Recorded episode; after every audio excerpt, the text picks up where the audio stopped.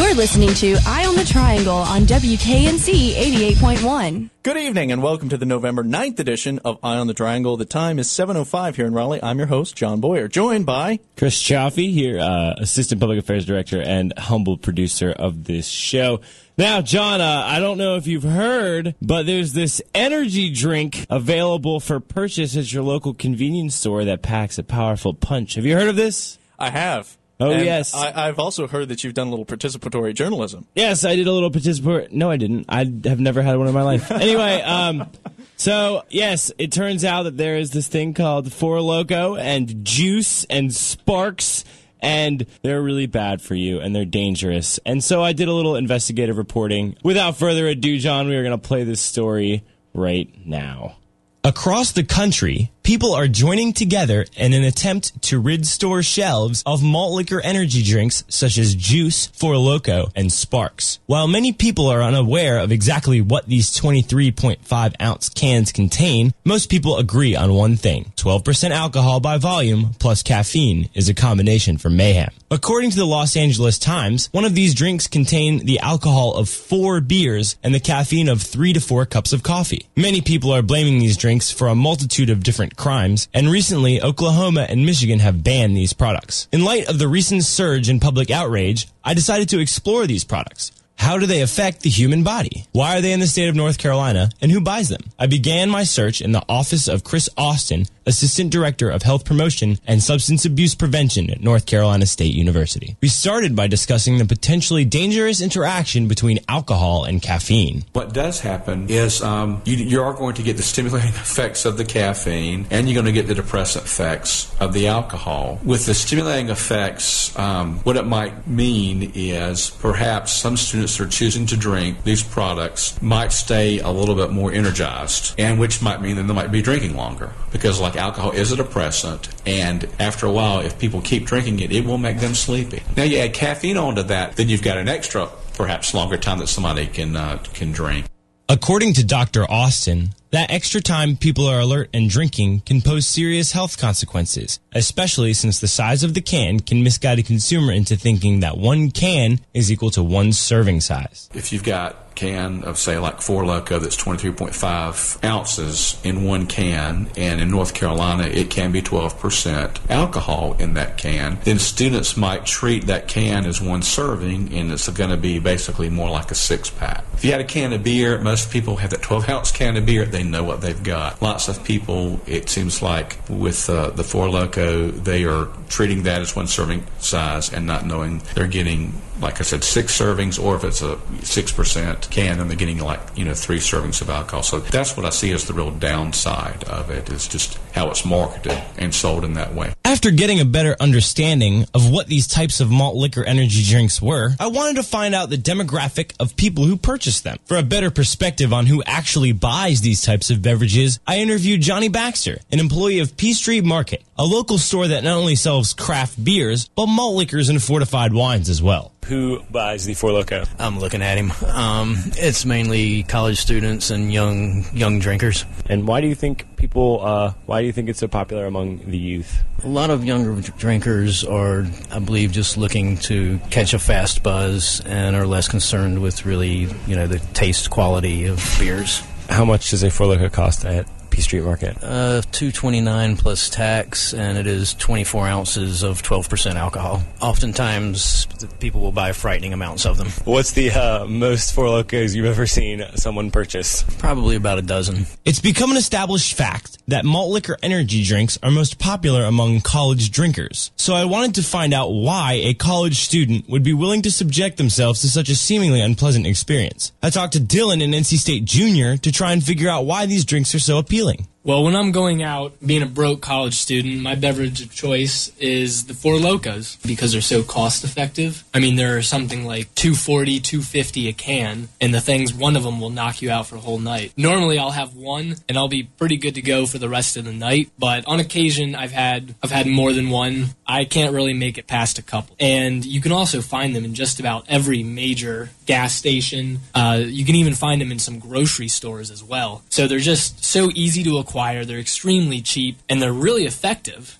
Since these types of beverages have only gained prominence in the last several years, I began to explore why these drinks have begun to pop up now. My search led me to Sean Lilly Wilson, proprietor of Fullsteam Brewery and head of the Pop the Cap campaign, a lobby effort that introduced House Bill 392, which amended the definition of a malt beverage in North Carolina law. I sat down with Mr. Wilson and discussed not only Bill 392, but the history of alcohol law and craft brewing in North Carolina. It really just took out and or tweaked some words in the general uh, in the general statutes. Malt-based beverages cannot be above six percent alcohol, and we went in and just said all you have to do is eliminate those six words. That was the original goal. Just take out those six words and not more than six percent, because it wouldn't be changing the definition of beer and how it was made, formulated, or anything like that. It would just be getting rid of a clause that restricted the amount of alcohol it could have. Ultimately, what they did was a change of the numeric value from six to fifteen. There was other other minor boilerplate changes to tighten up the language, but the biggest change was just in the allowed amount of alcohol in a beer. According to Mr. Wilson, the rationale for this law dates back almost to prohibition. It was thanks to powerful mill owners who were trying to keep their workers in line our understanding is, uh, and history is a little vague on this, but that it, it, was mill owners who pressured the North Carolina legislature to enact a 6% cap because they were worried that workers would show up to work drunk on Mondays. It wasn't even a 6% cap, it was actually a 5% cap. And then in the 80s, it was bumped up to 6%. And it just was one of those things, it never came up. We dealt with it. And there was a sort of enough of a sea change in the mid 2000s that we were working our way to, to getting rid of this law. It just took 70 years. So why change a cap that had been largely ignored for so long? According to Wilson, it's directly tied to the craft brewing industry in North Carolina. With the cap lifted, the industry has thrived because now craft brewers can be competitive in the market. Before Bill 392, North Carolina was only one of five states in the union to have such a low alcohol per volume restriction on beer. Now, the only states that have such a low cap are Mississippi and Utah the lifting of the cap has really helped legitimize North Carolina as a great beer state. We had a lot of great breweries already here in North Carolina with Highland, you know, Red Oak and Carolina Brewery. There was already a number of breweries in the state making great beer. By lifting the cap, we're basically saying, hey, we're on a level playing field with all the other states in, in the U.S. and we can compete with them and make great beer. And since that time, I think we've maybe doubled or nearly tripled the number of breweries and brew pubs here in the state. We're now over 40. And it's just not only the number of breweries that is local craft beer, but just the interest in North Carolina beer has surged when you have essentially the last vestige of prohibition lifted and a big inhibitor to be taken seriously at a national level. Now we're really the best beer state in the South, bar none. And it's not solely because of the, the cap, but that had a, a big impetus in, in legitimizing North Carolina's craft beer community. My next question for Wilson was Did he feel that these malt liquor energy drinks were an unintended consequence of the change in North Carolina law? I don't see unintended consequences coming from our work to uh, modernize North Carolina's beer laws for two reasons. One, there's only one state that has that law still in place. And two, there's an inconsistency in enforcement because if you're going to have and single out a particular type of malt liquor, then it gets to what other things that that are out there that are potentially dangerous. And I think that's a, a very dangerous, um, you know, slippery slope, as they say. There's MD 2020, there's Everclear, there are vehicles to abuse alcohol. I asked Wilson if he felt all this talk about malt liquor energy drinks was justified or if it was just some sensationalists attacking a new villain there's been a lot of hyperbole around juice and Four Loco, and I see it in some of the community activists that are sending out these, you know, shocking emails of like, girl passes out. This is the, the other day on like the, the Durham forum thing. Girl passes out in Fayetteville after drinking Four Loco. Well, guess what? A girl in Fayetteville probably also passed out that day drinking vodka. That's what kids do. Now, you know, it's illegal to do that. Last I checked. If she's under 21, it's illegal to do that. That's the main, the most important thing. If she's 22 years old or if he's 25 years old or he's 67 years old and it gets to be a societal problem and there's health effects, then that's an issue that ultimately legislators and the people take on. And, uh, in Oklahoma, in Michigan, they have now banned these drinks. In fact, everyone I talked to said something along the same lines. To Dylan and Johnny Baxter, it's not about what you drink, it's about how much you drink. And to Dr. Austin, he feels that people are always trying to rebrand the same thing in new ways. It seems that the moral of this story is that drinking too much is bad for you. I can understand partially where they're coming from. I mean, I'm pretty sure that the combination of caffeine and malt liquor doesn't do too well for your heart. But at the same time, these people that are claiming that kids drinking Four Locos and then going out and causing traffic accidents need to realize that it wasn't the Four Loco that they drank that caused it. It was the fact that they drank a ridiculous amount of alcohol. In my opinion, I think people are making a big deal over something that really shouldn't be. I don't see any reason for them to be banned. I mean, in reality, they're not much different than pouring yourself a vodka Red Bull. So I would have to say that I don't think they should be banned. Inexperienced drinkers have been binge drinking for generations. That's nothing new. And once in a while, one of them is going to suffer alcohol poisoning. It happened when I was a kid. It happened when my dad was a kid. It's going to keep happening, and banning Four Loco is not going to make that go away. Now, that said, the Four Loco does seem to be designed specifically for binge drinking. And so I question the uh, ethics of making such a product.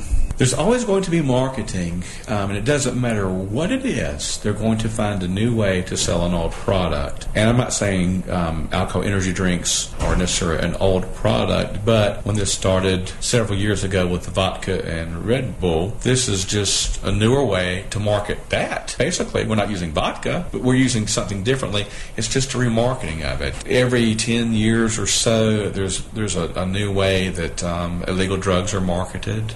It's the same old illegal drugs. This has been Chris Chaffee for Eye on the Triangle. I get 250 by the copper for loco. I'm thinking out with me, you can't catch me riding solo. Where you get it at? I bought it out the corner store. Oh, how much?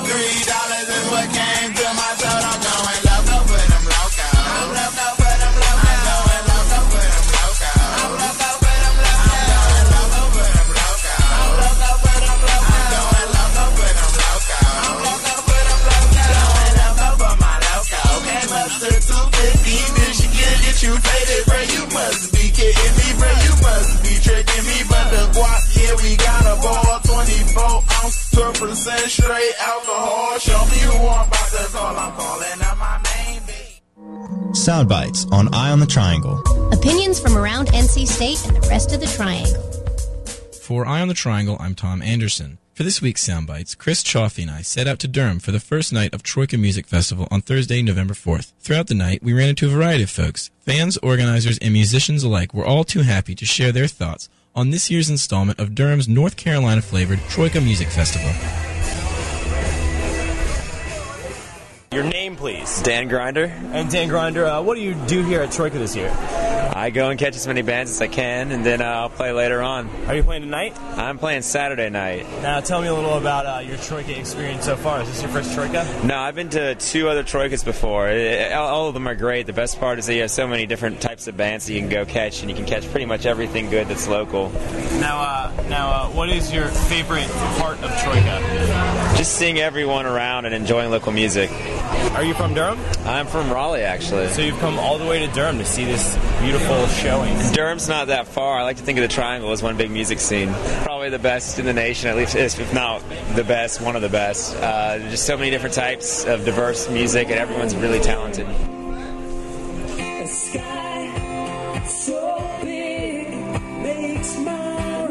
Ashley Melzer. Now, what is your role here? I'm covering it for the Indie Weekly. How is Troika so far? So far, it's cold, but birds and arrows sound really good. Have you seen Birds and Arrows before? Never, never. I've written a lot about them from time to time because I think she's an amazing singer, but I've never seen them play. So Now, uh, what else are you excited about tonight? tonight, uh, Justin Robinson and the Marionettes and Veelee, principally. Will you be around for uh, Valiant Thor? I, I said in my itinerary that I was going to be there, but I'm I, we're going to see. They're pretty metal, and I'm not sure if I'm metal enough. I really want to be metal enough, but I'm not sure. You don't really have to be that metal. I don't have to. I mean, probably true. So, uh, uh, have you been to Troika before? Yes, How many years have you been to Troika? I didn't go last year. I went year before last. Now, have you been to other music festivals this year?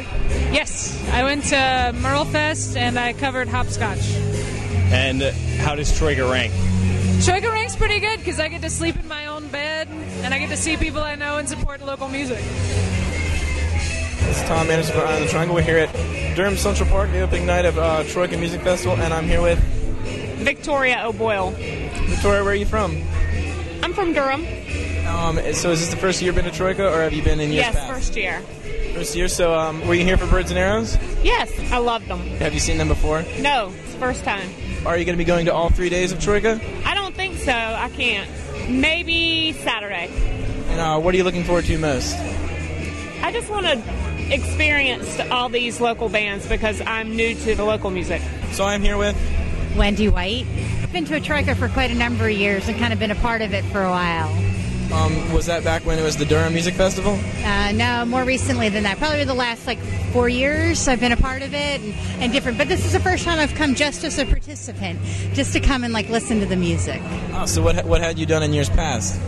I've kind of served on the committee one year and, and helped with kind of running running some of it, and then also, um, you know, we would just kind of volunteer, be, be at some of the venues, help collect money, make sure the bands got on and off okay, that type of thing.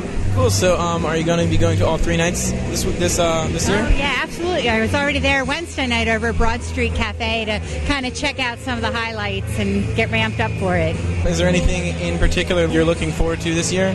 Uh, I love Birds and Arrows. I just think they're an amazing band and definitely up and coming. And the, the talent in Durham is just astounds me. So I'm, I'm here to support it. Wendy, thank you very much. Oh, you're welcome. Thanks for coming. name is Dan. Just arrived here for Birds and Arrows. Uh, stopped by and got a triangle beer and waiting to move on to the next next show this evening. Now, what are you uh, looking forward to this evening? Uh, this evening, probably looking forward to Midtown Dickens the most. Uh, haven't decided the rest of my my schedule, but that's part of the beauty of it is that you have many choices and can go with where the night takes you. Now, have you been excited about the new venues? Uh, I know Motorco was added this year along with uh, Fullsteam. Uh, yeah, Fullsteam, and then Casbah is uh, also new to the Durham music scene. So, all of those, it's very exciting, especially in the Central Park district here, where you have Fullsteam right across the street from Motorco, and starting off here tonight with Durham Central Park. It's all uh, all a very lively area now. Now, have you been to uh, these new venues yet? I have been to Fullsteam. Was there on Monday? They had a burlesque show there, and so uh, it was uh, it was phenomenal. There was a great turnout, and Fullsteam has a pretty good line of line of beers to go along with it. What else do you want to say to the listeners? Uh, it's just a very exciting time to be here in Durham with all of the new new venues that are opening up, and there's always been a very strong local music scene here. So it's nice to be able to have a weekend for them to show their talents, and we certainly welcome everyone to, to come and have a have a taste of what Durham is like and see what it's all about. My name's Josh Starmer. And, what do you do? I play cello with Birds and Arrows. We just finished playing. And how, how was it? It was fantastic. It's kind of magical. So like it's crummy weather and raining and cold, and yet it's it's still a great experience. This happened last year too. It wasn't rainy, but it was everything was bad up until when we played, and then it was perfect. And that's the same thing happened this tonight. Now you have a you had a decent turnout, even the rain. Now, do you look forward to Troika? Like I think a lot of fans look forward to Troika every year. Oh yeah, I do. I've got my schedule all like highlighted and planned out, and uh, I'm pretty excited about it. Now, how many how many years have you played Troika? This is just my second. The thing I like about it so much is um, with Birds and Arrows we play a lot, and we never get to hear the other other local bands because we're either playing or we're, we're practicing or we're just too tired. Uh, but what's awesome about Troika is it's like it's everyone I've ever wanted to hear that's local right here, right now. Now, uh, what other bands are you looking forward to tonight and, you know, for the whole weekend? Uh, you know, so uh, Justin Robinson and the Marionettes. Um, they have, among other things, they have an excellent viola player. I'm pretty psyched about Chatham County Line. I'm, I'm psyched about uh, Veelee. I'm, jeez, all pretty much everyone.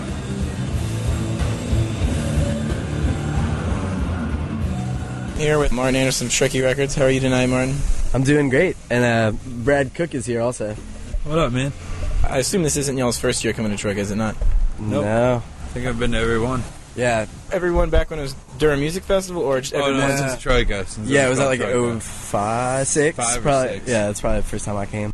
What are you guys looking forward to this year? Veelee, um, Hammer No More the Fingers. Phil Cook and his Feat, Mount Moriah, Midtown Dickens, kind of all, all the all the hits. Yeah, man. Where y'all headed after this? You staying here all night? Uh, I think so, man. I think we're going to check out the bands. Yeah, I haven't camping seen out. I was totally destroying it since 2007 or 8. Would you rather be the color orange or a private university? Uh, probably the color orange. Private orange. All right, well, that's all I got. Thanks, guys. guys. Y'all enjoy yourselves.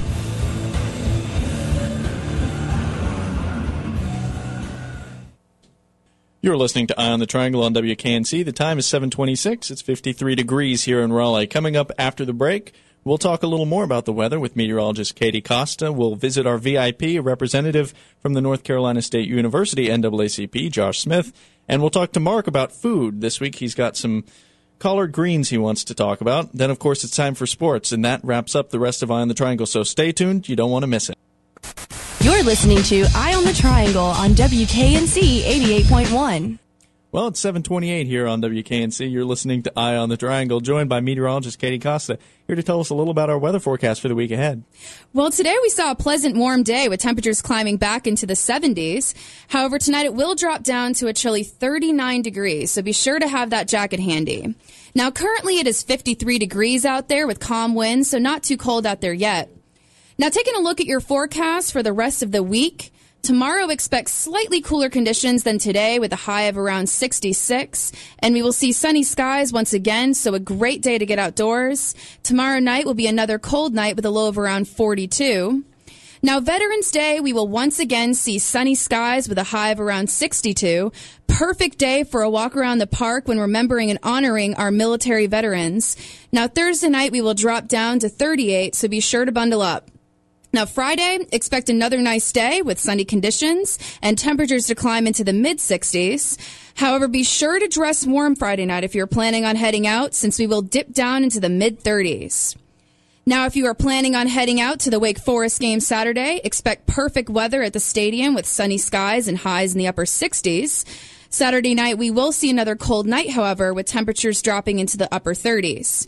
Now we will see mostly sunny conditions and temperatures reaching into the upper 60s on Sunday with lows around 40 for Sunday evening. So overall, expect pleasant weather for the rest of this week and upcoming weekend with sunny skies and temperatures in the 60s during the daytime, but expect cold nighttime temperatures since temperatures will be dropping off into the 30s and 40s. I'm meteorologist Katie Costa. Thanks for tuning in to your WKNC forecast. Back to you, John. All right. Thank you so much, Katie.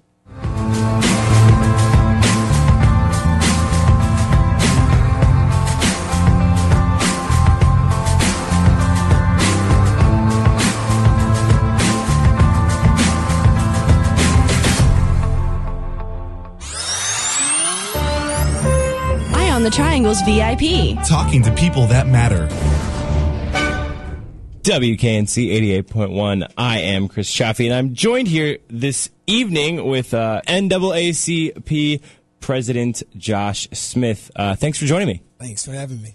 And uh, and so you are the president of the NAACP um, at NC State. Now, talk a little about the NAACP. What what do you um, what does your group do, and how long have you guys been on campus? Um, the group has been on campus since I want to say 2005. Uh, the organization basically we fight against racial, you know, hatred and discrimination, and we also work around with groups in the community as far as uh, community service with you know younger uh, students and you know this uh, uh, disprivileged uh, students and kids, and we also work work with you know just the other organizations on campus to try to I guess establish leadership roles on campus. Now, um, what kind of groups do you uh, work with that are not at NC State? Um, right now, the groups that we do are primarily with community service as far as Salvation Army. Uh, we're trying to actually do uh, certain food drives and everything, but most of the, the groups that we do work with is not not really on a permanent basis, but as they have the need for it. So Salvation Army and like YMCA, uh, Boys and Girls Club stuff, you know, in that order. No, um, what what events does your club have coming up in the next uh, semester or the next year? Um, next semester we're we're trying to the I guess get a co-sponsor with uh, in the month of February for a civil rights uh, kind of like a, a movement for uh, two programs where we try to go like then and now. Oh, well, back then and then now as far as uh, different civil rights uh, or in different uh, I guess racial hatred uh, crimes that's going on on campus because I know there's a lot of things that's happening now, but we're trying to focus on things that happened in the past because we can't be educated if we don't know much about our history. So we're trying to get that together with different organizations on campus, but that's a work in progress. Now, what kind of presence does the NAACP have at NC State um, on a on a weekly basis? What what what kind of meetings do you have? What kind of programs do you have? Um, our meetings are usually scheduled the uh, first Tuesday of the month. Uh, as far as our presence on campus, uh, in the past, it's been somewhat of a smaller presence unless there's been like an actual you know incident that's happened on campus. But we're actually trying to push towards more of doing community service and having like a positive outlook with different students and actually showing them that you know we need leaders to step up and that starts with people in, and it's not just with African American students that's with students in general so that's that's the, the presence we're trying to have on campus Right now, um, you did mention the incident um, on campus. There was a bit of an incident uh, last week in the Free Expressions Tunnel. Someone wrote some uh, racially insensitive things. Um, what has the response been like to your organization and to um, to other organizations on campus?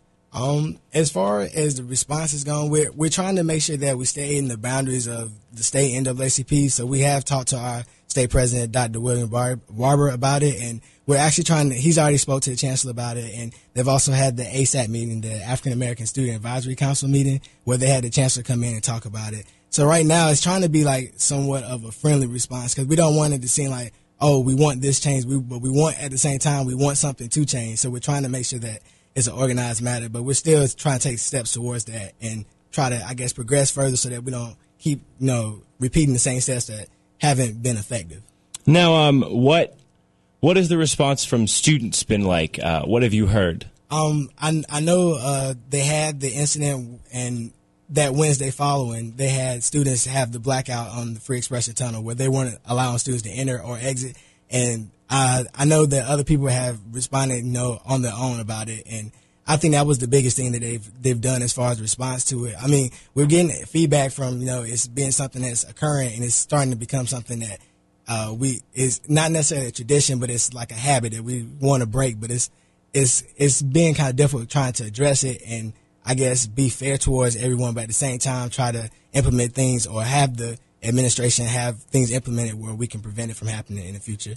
Right. Um, and uh, I was at the NAACP NAACP meeting earlier today, and uh, you guys were discussing some scra- strat- strategies as to um, how best address the problem um, and try and eradicate it on campus. Uh, the problem of racist stuff in the tunnel every year seems so silly. Uh, what what you, what what kind of strategies are you guys looking at in the future? Um, as far as far as it goes, I, we've done this in the past where we've tried to get the university to, to be tougher on the actual individuals that commit these hate crimes because we understand it's a free expression tunnel and this is really a you know a thin line to try to cross that and say what's free expression or free freedom of speech and what's hate speech. But when you use racial slurs and things that are offensive of that nature, that's when it becomes hate speech and it, it you know it inflicts fear. And I think that's you know, uh, violation of campus policy. And a lot of students also agree about that. So I, I really think that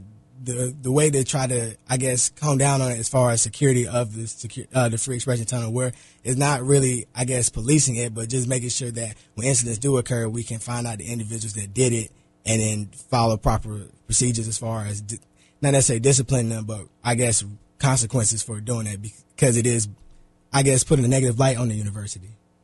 Now, also, uh, you guys mentioned perhaps having um, classes uh, for incoming students um, on diversity. Yeah. Um, as far as the diversity classes, I know before or in the past they've done that AlcoholEdu, and it'd be something sort of towards that, where it'd be something that the students would be required to take. I think it would be very essential for the students to take it because a lot of students it's a culture shock coming to NC State. They're from small towns and they come to a university as, as big as a city. So I think it would be very essential because it, I think the diversity class would probably, you know, expose you to other cultures, other, you know, races and ethnicities. And, and I think it would broaden your scope as far as you know what's different, and I I guess it wouldn't have you in that one track tunnel vision mind as far as everything goes. Wanted to remind our listeners that if they had any questions for Josh Smith, a great way to get them in right now would be to send us a tweet, WKNC EOT, WKNC 881, public affairs at WKNC.org, or send us a message on Facebook. Multiple ways to do it. So we do want to hear from you and have you be part of this conversation as well.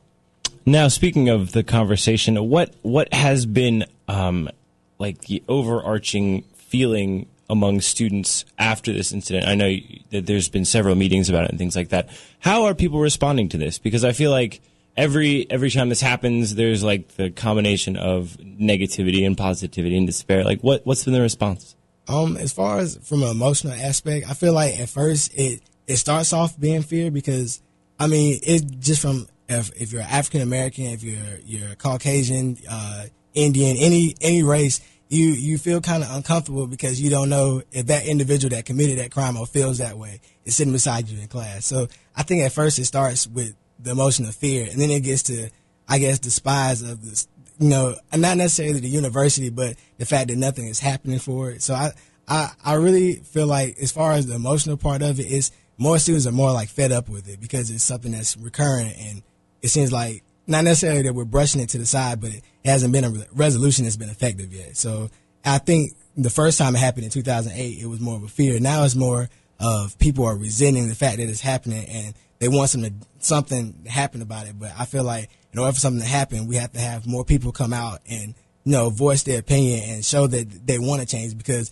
the way I see it, I mean, you can have an opinion, but if you don't voice it, it's nothing is going to change. Some have mentioned in unofficial ways that uh, one of the options for going forward on this issue might be to uh, remove the possibility that students are able to spray paint or express themselves in the tunnel. Is that an option that your group feels may be necessary, or if not now, what point would it be necessary to just kind of shut the whole program down? Well, as far as the group, I can't speak on the group because we haven't explicitly spoke about that. But just from my standpoint, I feel like that does more harm than good because uh, it's just like it's just like having a program for remedial kids. It's an outlet for them to actually be able to you know express themselves and you know I guess you know do things that they're not allowed to do. You can't go in your your dorm room and paint your wall and do certain things because of the fact that you're you're vandalizing property. So I feel like the free expression tunnel is there, you know, to help students, especially students that have a real big artistic ability. So I think that does more harm than good because there's a lot of times I walk through the tunnel and there's programs put out there. There's very positive images images out there. So I don't feel like it would do more good by getting rid of it. But if there was a way that we could actually, I guess, watch it or or try to try to police the way way things are being put up there or what is actually being put up there. But it's I know it's a very difficult process. Now, how do you feel, or like, what do you say to these people that repeatedly write things like this in the tunnel? Like, I, I mean, obviously, you can't be like, "Hey, I know you, and I know who you are, um, and I want to tell you this." But like, what do you say to these people that like repeatedly write insensitive and seemingly ignorant things in these, t- like the tunnel? It is 2010. I would like to remind the listeners why why are we still repeating these mistakes? Um, as far as if like I had a chance to address them, the first thing I would want to know is, I mean, I'm not, I'm not gonna, I guess, fin hatred back on you because that's going backwards in my opinion. I would want to know, well, why do you feel this way? You know, talk to me as why. If you feel this certain way, I feel like you know you can still tell me what's going, oh, why you feel this way, and I could try to educate you for why you shouldn't feel that way, not towards just African Americans, but any other race other than yourself in general. I feel like I mean, if there was a way to address that person, it's kind of hard because there's no telling what kind of upbringing that person's been in, where they've been from, or what kind of experiences they've had before then. But all we can let them know is that you can't generalize a, a bad situation or uh, a certain thought that's been put in your head to everybody else because we're all human beings, we're all adults, and we're all college students. We're here to get an education. We're not here to, I guess, pick on that person. I feel like that's really immature, and that's that goes into the ignorance thing where you can't really you can't really I guess address it without saying okay well why do you feel this way but voicing hatred back is not is not a good idea. So for folks that are out there listening and uh, wondering, you know, what's upcoming, uh, are there any meetings that are coming up or any places on social media, Facebook or Twitter that they can find out more about uh, the efforts being undertaken by the university or the NAACP to address these issues? Um, there's many outlets that they could go to. Uh, we also we have a Facebook page. If you just go to the search browser and go to uh, NAACP or you go to NC State NAACP, will come up. It's a big logo. Um, well, they also have the listservs uh, with the multi uh, multicultural uh, student affairs office. If you go to www.ncsu.edu slash MSA, you can uh, subscribe to those listservs, and that has a lot of organizations that post their events that way, and a lot of organizations tie up together and try to do things for the community that way. Um, if you want to speak to the group themselves, uh, our email is ncsunAACP at uh, gmail.com. So there's plenty of ways to go out there. We we don't have a Twitter right now, but I feel like the Facebook group and with the listserv, we, we send out constant information, and you can email us, and we're we're very responsive with that. Well, Josh, thank you much. Thank you so much for joining us today. Thank you. It's been a pleasure, and we will be right back with Mark's food fun.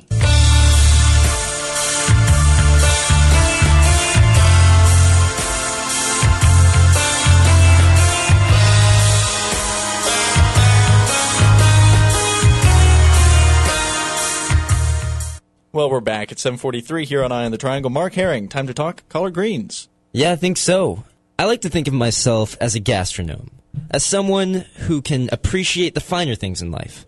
I'm not saying this from a condescending platform from which to propagate my ego. No. But I truly like the taste of a good Bordeaux over the ever so dear Four Loco. Or a well crafted cheddar compared to craft brand cheddar. But here's the thing many people who preoccupy themselves with sophisticated flavors and the more obscure realms of cuisine usually overlook the good, simple things standing right in front of them. I'm talking about collard greens. Soul food has paradoxically been written off as gunk by the elites and fetishized by the enthusiasts. But no matter the opinion, it's hard to disregard the fact that this is, or sadly was, a staple to our diet, especially us Southerners. The collard, which was so vital to our diet, has disappeared, at least from the mainstream perspective. However, we are literally surrounded by this vegetable. This weekend, I was driving down 15501 through Chatham County, and I saw a sign for fresh collard greens nearly every mile. Local vendors will literally shovel them on top of you at the farmer's market, even if you mention the word collard. Nonetheless, a lot of us have preconceived notions that collards are poor people food, or that collards are mushy grass clippings that resemble the taste of compost once cooked down. Here's my collard recipe that I want to share to convince the skeptics, as well as make a tribute to the enthusiasts. I make this every Thanksgiving. Get a bundle of collards, which will probably be about 15 to 20 of these cabbage leaves. Wash them, please do, unless you think the taste of gritty sand as a tenderizer is something good. So wash them, because they're grown in sandy soil. The sand does not complement any of the flavors once it's cooked down. Tear the greens into strips and make sure not to include the large central stem vein like thing in the middle of the plant. You know what I'm referring to. Once cooked down, this stem will have a slightly bitter flavor, and I think this is where a lot of the disgust develops with people who have had traumatic collard experiences. In a large pot, heat up three tablespoons of olive oil to medium heat. Now here's the secret. Add three or four strips of bacon, maybe some pancetta, or some derivative of fatty pork, and render out the fat. Let the meat brown slightly. Once you achieve this, take out the meat and reserve it for later. Now, for all you vegetarian, kosher, or halal keepers out there, this part is supplemental, just purely for the flavor. But it's a good flavor that I don't like to sacrifice, if I'm in charge at least. I like to add some chopped garlic and half an onion to the pot, as well as a sliced bell pepper.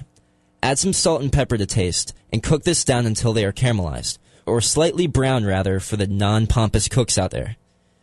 This step too is unorthodox to the traditionalists, but the enzymes from the pepper cut through the fat as well as enhance the inherent flavors of the collards, which I'm getting to. Medium heat. Add a handful of collards. Add some water or chicken stock and some salt too. Let the water cook out and evaporate, and the collards will do their thing. Repeat until you're out of greens to add to the pot. Now, add some more liquid just to let everything cook down for a while or so, until the greens are tender and flavorful.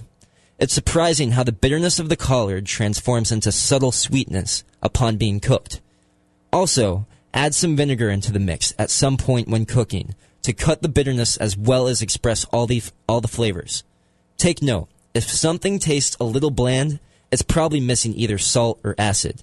When you're ready to dig in, after about 45 minutes or so, make sure the greens are hot and garnish with the crispy bacon, broken into small bite-sized pieces preferably.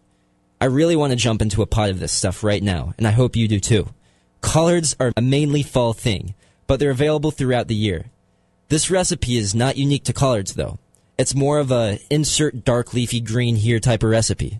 Turnip greens, Swiss chard, kale, mustard greens, dandelion shoots, whatever, they'll all work. I encourage you all to try this recipe or to go out and order collards next time. You just might surprise yourself. Not only are they tasty, they're pretty healthy too.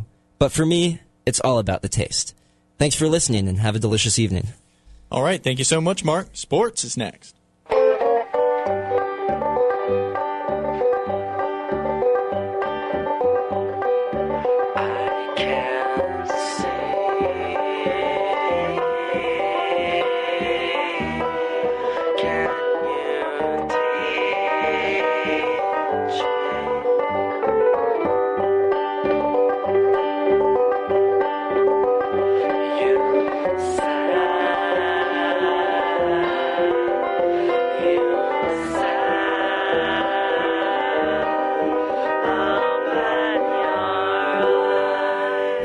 From the sidelines on Eye on the Triangle. Your weekly update on athletic events. It is 7:49 here at WKNC. Time for sports. We are pleased to have in the studio with us live at this moment our resident sportscasters from Technician, Tyler Everett and Taylor Barber. How are you doing tonight?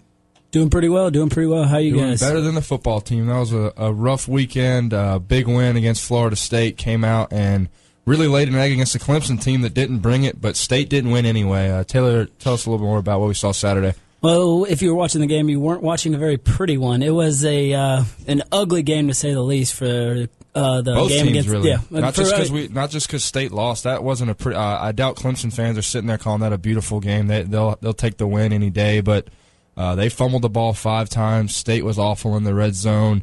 The last drive was marred by two big drops that were extremely costly.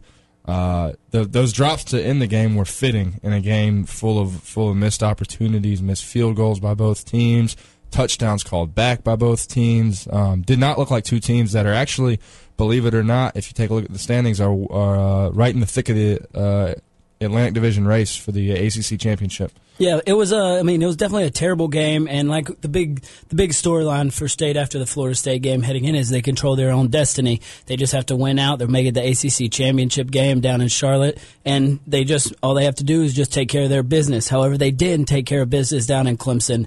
They got ended up losing fourteen to thirteen, and it was just. I mean, it was a rough game to say the least, but at the same time, it ended up. there here is a there silver lining. one. Maryland lost, and Florida State lost to Carolina, and that mean what that means for us is that state still controls its own destiny, and all it has to do is take care of business against Wake, Carolina next week, and then um, At Maryland at to close Maryland down the to season. uh, in the season. So.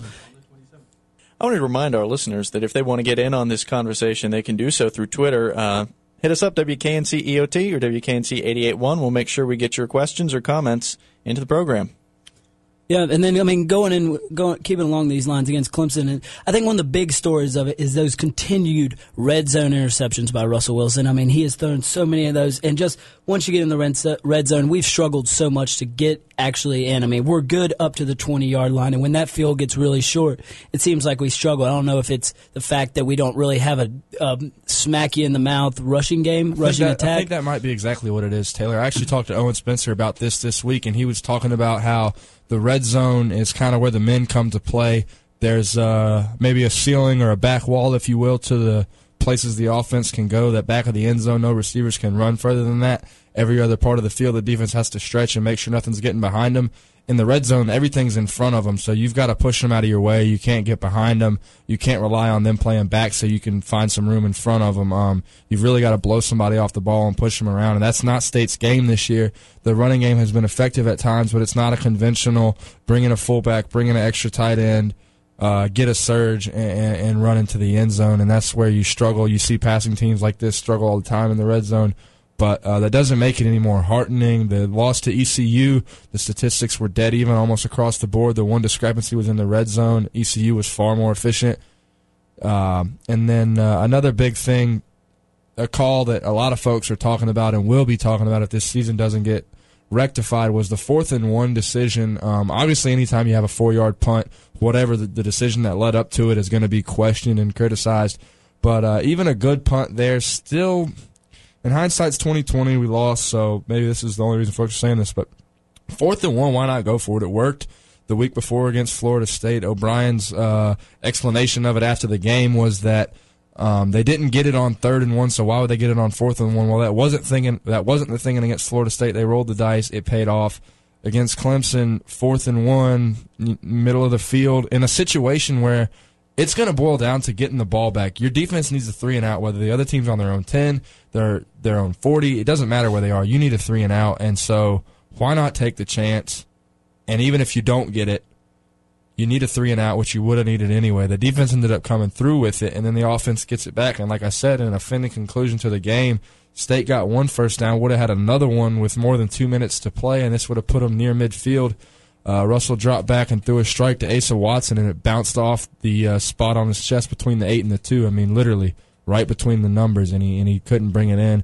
A big drop there, and then an ill-advised heave 40 yards down the field in double cover to Jarvis Williams. I think all three players involved on that fell down. Not even close there. And then a hurry spoiled the next play. Came down to fourth and ten. Russell Russell made a tremendous throw. If it was caught, we'd be talking about uh, one of his best throws of the season, if not his career. Rolled all the way to the sideline, nearly stepped out. Two rushers in his face. He finally rips it, and uh, T.J. Graham drops it. So there it was.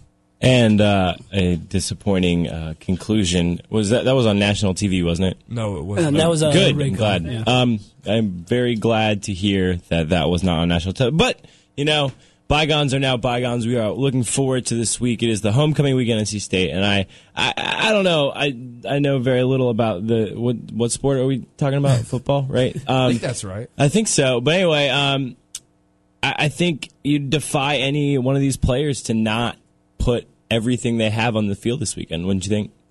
Yeah, I mean, I think it's definitely going to be a big game. The thing that helps, I mean, homecoming weekend, this is our last home game of the season against Wake Forest. So I think it's going to be a huge game for us. It's homecoming and everything's big. You want to come back out. I mean, as we've seen with this team, it's Jekyll and Hyde one week. One week you go out, you play your heart out against Florida State on national TV. You look very well, and then you come out in Clemson and you just kind of lay an egg, like you said.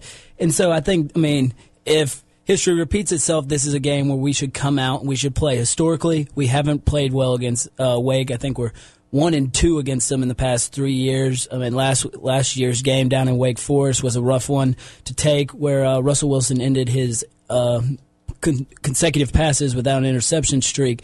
But I think, I mean, this this year is a completely different Wake team. They've lost a lot of guys. They're extremely young. They're young offense, defense, particularly in the secondary. They've got a lot of inexperience. They're a team that, on paper, State should beat up and down the field. Not well, maybe not up and down the field, but State's definitely got an edge as far as looking at rosters, who the pack has, mm. who Wake has. Wake is undermanned this year. They lost sixty-two to fourteen to to Maryland. I don't know what their record is exactly, but I. It's two and seven, two and seven rather, and, and According according in conference play, to- what if they won one conference game? Is that right? Yeah, they won against Duke in that high scoring affair. one and five. In, They won in against Duke. conference, Duke in a yeah. shutout and haven't won a conference game since. They are nearly last in defense Mhm. in Yeah. the NCAA. Yeah, they're. I mean, they're they struggle a lot. They lost Aaron Curry. They've lost a lot of players like that, and it's just been a struggle for Wake and just for Jim Grobe to get those guys back on the team. I mean, it's tough playing in Wake and coaching at Wake. I mean, it's, they don't have a lot of really just a lot of recruiting things to bring in people down in uh, Winston Salem, but. It should be a good game, but I, I thoroughly expect the pack to come out and to handily beat Wake. I mean, if they don't beat them, we we're not we shouldn't even be talking about the ACC t- championship game if we can't go out and take care of our business at home, homecoming weekend against NC uh, against Wake Forest. So, what are you guys looking for this weekend? And uh, predictions, if you dare. I mean, I look for State to bounce back. They've done it these past couple weeks. Um, ever since that Virginia Tech loss, they followed the Virginia Tech loss, big win over BC, came out, lost to ECU, followed the ECU with a bye, and then a big win over Florida State. then lost. Now coming off a loss again, they've played some of their best football coming off losses. I think they come out big. Senior day's huge. Uh, another thing uh, I talked to about with Owen Spencer was the lift everybody's got on senior day, both seniors and underclassmen. The seniors don't want to go out on a bad note, and the juniors don't want to send their senior buddies out on a low note. So I think these guys are going to come to play. I think they're going to bring it. I think combine the anger, combine the fact that Wake should be undermanned, especially with their defense. State coming off its worst offensive effort of the season. I think State comes out and wins uh, 35-14, let's say. Let's hope. Yeah, I'm about. I'm right with you about with the prediction of the score. I think we're just going to come. State's just going to come out there. I mean, we don't outside of one half against Virginia Tech. NC State this season does not play bad in front of its home fans. I think that just playing at home, the fans, Carter Finley Stadium, the comfort there, just is a lot bigger deal than anyone um, really thinks that it is. And I think they just come out there and they are, like I said, I would say right around 35-10 is a prediction going to State's way. So very quickly, any other news and notes coming out of the Wolfpack Nation? Other sports, uh, basketball, of course, gearing up uh, right now. Yep. One more, one more tidbit on football. This is interesting. You can take it for what it's worth. Russell Wilson will be honored on Senior Day as a senior. They'll honor all the guys that are seniors. Russell's a redshirt junior, may or may not be next year. O'Brien has downplayed this decision, saying he made it because last year Toney Baker was supposed to come out, was not honored as a senior, and then left and never got that honor. So they want to make sure you know, at worst, Russell gets honored today, comes back next year, and is honored again. But you can't help but wonder if this isn't a bigger sign than that. That him coming out, you know, senior day, his parents walking him out is a sign that we've seen the last of number 16 uh, under center for the pack. So keep that in mind. And then uh, basketball, ba- basketball, score yeah, basketball is in action eh, for the first for the first time this season against Pfeiffer, playing over there in uh, Reynolds Coliseum. And at the half, NC State is up 52-34 and leading the way for the pack is uh, freshman guard Lorenzo Brown, who has 12 points and five rebounds. Returning um, senior uh, Tracy Smith is se- is second on the team in scoring with 11 points. And it looks like so far that the pack are coming out, and at least against Pfeiffer, there's not been a letdown. And these uh, these freshmen weren't have come out and just responded well, playing their first collegiate game. Regular season home opener will be Friday at seven o'clock at the RBC Center versus I believe it's Tennessee Tech. Mm-hmm. So let's um, hope for a good one and go pack. Well, thank you so much, guys. Uh, Tyler, uh, Tyler Everett, Taylor Barber. I'm I'm way too easy to get uh, your names confused, but I got it right both times today. Uh, thanks so much well for done. being with us, and I hope you have hope you have a good weekend. Hope the pack has a good weekend, and hope you're back with us uh, with some good news. And uh, also join us next week. But in the meantime, if you're looking for anything to do, it's homecoming week, of course, and there are all kinds of things going on on campus. But some ones I want to point out real quickly are the homecoming blood drives Wednesday, November 10th and Thursday the 11th at the Talley Student Center Ballroom. Rather, Wednesdays is at the Talley Ballroom, 11 a.m. to 4:30. Thursdays is at Carmichael in the Play Zone from 10 a.m. to 3 p.m. Uh, check givesblood.org to find out more information about how you can sign up and also where specifically to go. Also, uh, big deal coming to campus November 17th next week from 6 to 7:15 Slate.com online magazine, they have a sports gang, a sports podcast that they do. They're going to be doing their first live show on the road from the McKimmon Center here at NC State. If you're interested in uh, listening to them talk about some sports, tickets are free, but you need to register. Do so at slate.com slash NC State. And for all the other upcoming events going on in and around campus this week, go to technicianonline.com and you can find a bunch of things going on in the right hand column. So please, as I said, join us next week. Hopefully, we'll have some good news to report for football. I'll let you know what's going to be on the way in next week's show if you visit our website, wknc.org/eot. Recently redesigned, looks great, and that's a great way to submit things to us if you have story ideas, questions, complaints, suggestions, compliments, etc. Other ways to keep in touch with us are Twitter, WKNCEOT, WKNC881, uh, Facebook, Public Affairs at WKNC.org. And uh, remember that tonight's show will be podcasted on iTunes U. Just search for EOT. So a big thanks to our guest tonight, Josh Smith from the NCSU NAACP, and for my producer, Chris Chaffee, correspondents Jacob Downey, Mason Morris, and Tom Anderson, sportscasters Tyler Everett and Taylor Barber, weathercaster, meteorologist Katie Costa, and food critic Mark Herring. I'm your host and public affairs director, John Boyer. Have a great night. Join us next time for more Eye on the Triangle, and please stay tuned for After Hours.